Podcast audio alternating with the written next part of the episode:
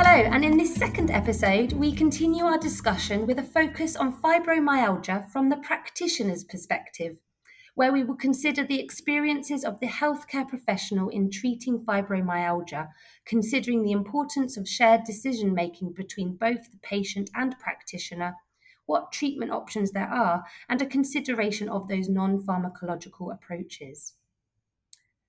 Hi, guys, thanks again for joining me again. In the first episode, we considered the patient perspective and the burden of fibromyalgia has on those living with this condition. Daniel, if I could come to you first, as a practitioner working with those living with fibromyalgia, has your experience of the patient perspective influenced or shaped your description of what fibromyalgia is? We learn a tremendous amount from listening to our patients. Um, and fibromyalgia patients um, all have a story. And um, if you begin by listening to their story, you'll be a much better provider. You're also a much better researcher if you incorporate them into your research. Um, and so that's just been the philosophy. Our, our group in general is it's always about the patients, whether you're doing research or whether it's clinical care. And you and you have to understand the journey that these patients have been on before they come to you because a lot of people have told them there's nothing wrong with you. It's all in your head. Um, and uh, and they have developed anxiety or depression or catastrophizing as a result of having pain rather than those things actually being the cause of their pain. And so uh, I spend a lot of my time when I'm talking to providers or even challenging pain psychologists in our own group about the sort of the interplay between the the, the presentation and the psychological factors to which came first. And you, um, it at some level it doesn't matter but i think a lot of providers need to understand that a, a lot of the anxiety the depression the catastrophizing is because these individuals have sought care for their problem and it hasn't been given to them. And they and they're anxious and depressed and catastrophizing because they feel terrible and Kevin, you discussed your experience in the first episode. How does your experience reflect what Dan is saying about that shared decision making? Did you feel you had that opportunity and that discussion when you were going through the initial journey? I think in the initial journey before my diagnosis, because there was no clarity about what was actually happening, it was really difficult to know how to effectively make decisions together because there is no kind of unifying diagnosis that I was able to look to and understand. Like it's one thing to be told you have tendonitis, you have a twisted vertebrae in your back, you have sleep issues. It's much different to hear those things, try those treatments that were suggested and have nothing be effective, and in fact, symptoms to get worse, than it is to have this sort of overarching framework um, that makes it possible to fit these sorts of different approaches into the mix. I've I've heard from a lot of people as they feel like, oh, this was like I had all these things, and then this was kind of the catch-all um, piece, the, the catch-all diagnosis that finally ended up fitting uh, even though it is this mysterious and challenging thing. Um, and to to have received that is definitely scary. Um, but to to have somebody name that, I just don't think you can overemphasize the importance of that that naming. Um, while also considering that like that name at some point can become uh, a burden to bear in and of itself and yeah, I mean, I think the other thing is, you know, when Dan and I had our conversations initially, not only did the educational uh, materials that he sent me give me a sense of, oh, wow, there's already several things that I'm interested in doing that are evidence based. Um, when we had our conversations following that, Dan's typical response was, of course, do those things and I'll be supportive of what you try to do. And so that made it very easy to well, as easy as it could at that time, where it's at, you know, probably the lowest point of health in my life, uh, to, to at least take the first step to start uh, seeing how to access those sorts of treatments and practices, which is, I will say, a whole another different thing. There's not a lot of access to some of those, especially within the current medical system. Yeah, and I guess one thing to touch upon is that you you sort of have a personal relationship there already between your family connection. If I could come to you, Dan, do you feel that your approach perhaps would differ if you were presented with a, na- a naive patient versus perhaps someone who's got more experience with having fibromyalgia? How would you maybe approach each of those kinds of scenarios? I don't think I really approached Kevin differently than I did any other patient. You have, you really again have to take people where they are. The fact that he's trained as a scientist is helpful because essentially what you're asking people to do as their doctor is to do a series of experiments on themselves um, and try one thing at a time and see what works. And if it works, we'll keep it, and if it doesn't, we'll discard it. And but if you the real danger with conditions like fibromyalgia is if people don't develop that attitude and if providers don't have that attitude, people get like on all these other all these drugs and all these treatments and you can't even tell what's helping them and what's not helping them and they're often sort of a hot mess um, in part because they're just taking so many things that are causing more side effects than helping so you really have to impose like a, a strategy for the patient and say you, you know, you, I'm going to give you the opportunity to choose which drug or non-drug treatments we try, but I'm going to impose, let's just do one at a time, give it a, a couple months, see if it's working or not, and then make the call. Is that, did that work well enough that you're going to keep doing it? Yes, no. And then move on to the next treatment that you choose based on your preference and the, you know, the, the things you gravitate towards trying. But um, again, I think as a provider, you help provide the motivation and sort of the structure for this series of experiments you want the person to undertake. And are, th- are there any other methods or approaches practitioners could utilize to, to encourage that buy in from the patient? Um, is there anything that was effective for you, Kevin, perhaps? I mean, being listened to and being heard obviously goes a long way. Um, part of the biggest challenge in that initial initial phase is you know someone might hear me but they if they don't understand or they don't have a any kind of framework to fit this into it just ends up being a well i can't help you uh, kind of response. And that feels disempowering to receive over and over again, especially given the context of healthcare, where ideally you're going in and you're getting some kind of useful uh, information, um, but also just the sort of culture that we have of like you're going in maybe to find a, a fix, like, and I mean that, and like you want somebody to to fix you because like that's that's what we've been acculturated to understand will happen in a healthcare setting.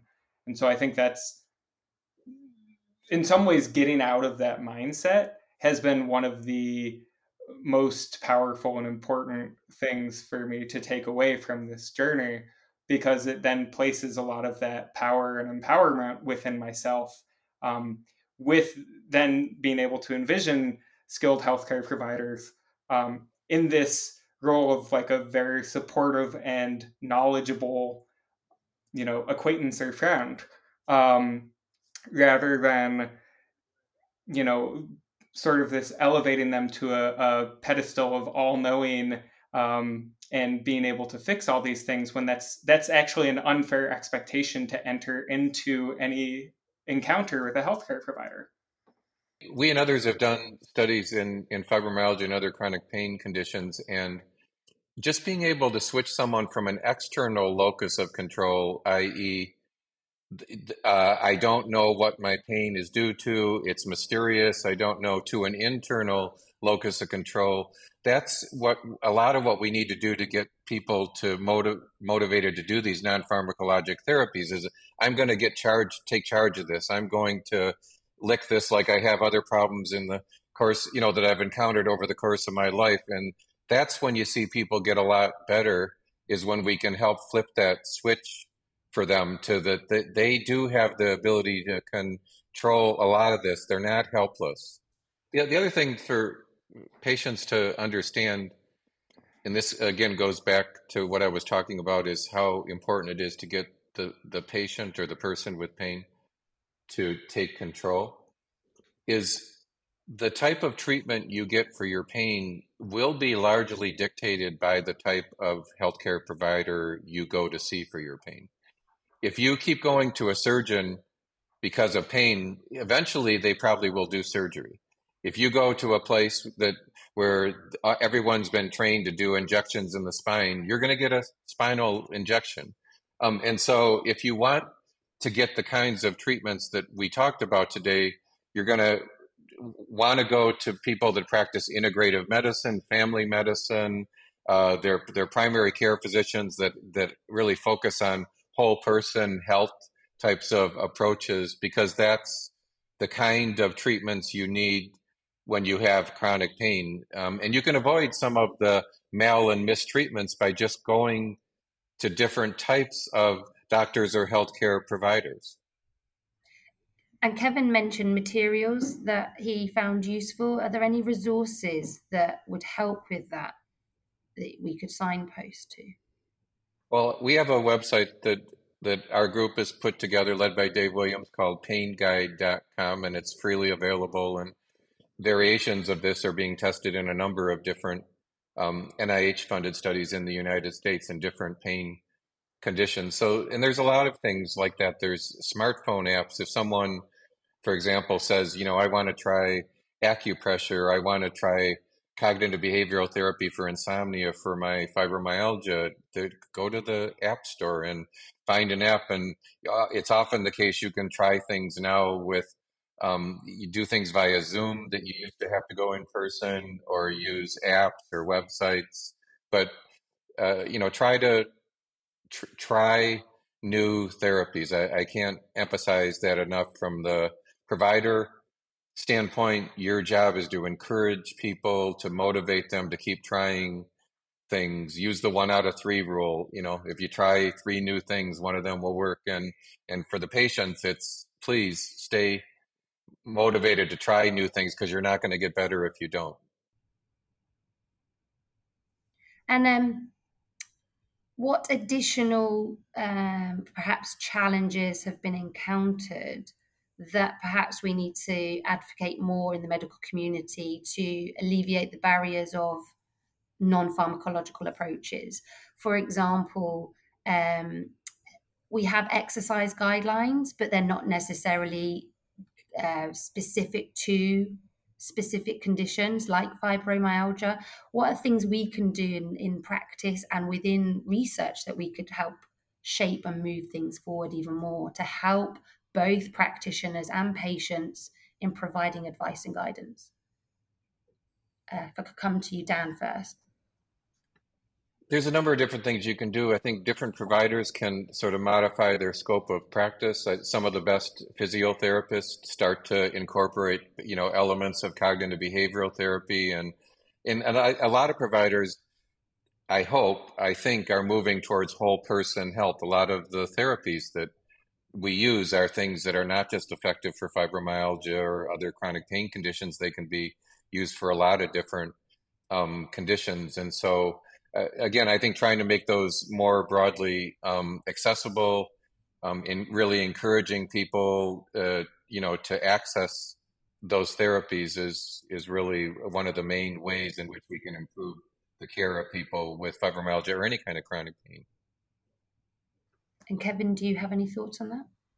Yeah, I, I think I'd add to that, maybe just diving a little more deeply into the access side of things. So as I've gone through this process, I've just noticed consistently how many of the effective treatments have no medical insurance coverage in the US. So when I was getting acupuncture, I wasn't getting, I was paying out of pocket. Uh, when I was getting massages, I was paying out of pocket. There's no insurance coverage for yoga lessons um, or things of that nature. And so understanding how to find whether there's a certification process or some other way that these evidence based therapies can actually be integrated into healthcare and then be made accessible to people by ensuring there's enough treatment providers, um, I think is one of the key gaps here. I see this uh, when it comes to, to therapy all the time. Like, I've talked to many people who want to find somebody who's a pain psychologist, but they only know of a couple. The waiting list is long. And by the time they might even be able to be seen for an intake, they've gone through X number of months of worsening symptoms. Um, and so I think it just, it, that's something that makes it especially challenging to to know that you might just have to wait simply because those people aren't there or you pay out of pocket. Um, and i was very privileged to you know my family has enough money for me to to do those things but i just consistently reflect on how I've had so much luck to have gotten to the place that I am now, um, where you know I do feel in the best shape of my life, uh, where I am now, um, and how if I didn't have resources, if my family did not have resources, that almost certainly would not be the case. So, would you say that was your biggest vision for the future of fibromyalgia treatment? as in having this increased access for these things that we know work. Yeah, I think that that would be incredibly helpful. Um, and I mean, obviously, the thing is to to go with that, you have to have all these kind of cultural technologies come into play. You have to have people be open to that on the patient side of that and, and the health care provider side of things, because without that, like you know, acupuncture and needles is pretty scary to a lot of people. A lot of people don't like needles, for example. um, and um, so I think there's just a, a lot of different ways of conceptualizing what health means and what healing means that uh, if we have those conversations, that might change how we then uh, approach insurance and what is covered and what isn't. And Dan, what's your vision for the future of fibromyalgia treatment and does, does non pharmacological strategies fit into that vision?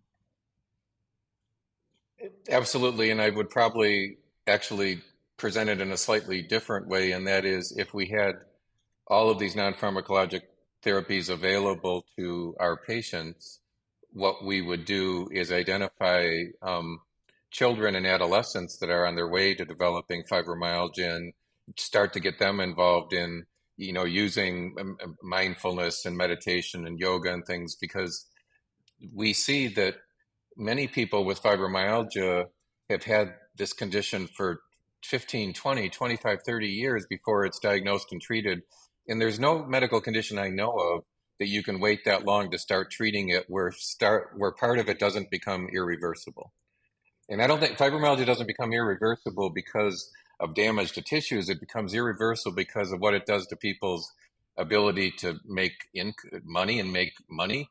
It, it be what it does to their lives and things like that. So unless and until they get effective treatments, functionally, it really has a negative impact on them. And if they wait too long in their life to start using those integrative treatments, because they see that they that really would help them, sometimes it's I, I don't want to say too late. That sounds too negative, but the horse is out of the barn. I think you you uh, end on a very pertinent point there that I think people can think about for how fibromyalgia can be a focus of the future. So thank you both for joining me today. Um, it's been a really useful and engaging conversation. Um, I want to extend my sincere gratitude to you both, Kevin and Dan, for sharing these insights and perspectives. Um, I guess for our audience, whether you're someone living with fibromyalgia or you're a practitioner dedicated to the well-being of your patients, what we've learned is that it's important to consider that shared decision-making approach, consider your patient's journey and consider all of the options available, including the, the non pharmaceutical approaches. And I don't think that can be overstated enough. So thank you both for joining me. Thanks for having us. Delighted to be here.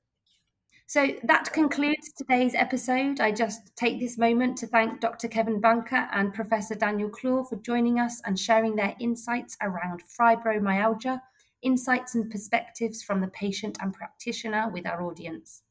This was the final episode of a two part series. If you enjoyed this episode of the EMJ podcast, this series can be accessed through your preferred podcast platform. These, alongside an informative infographic, can also be accessed by visiting emjareviews.com. Until next time, take care and goodbye for now.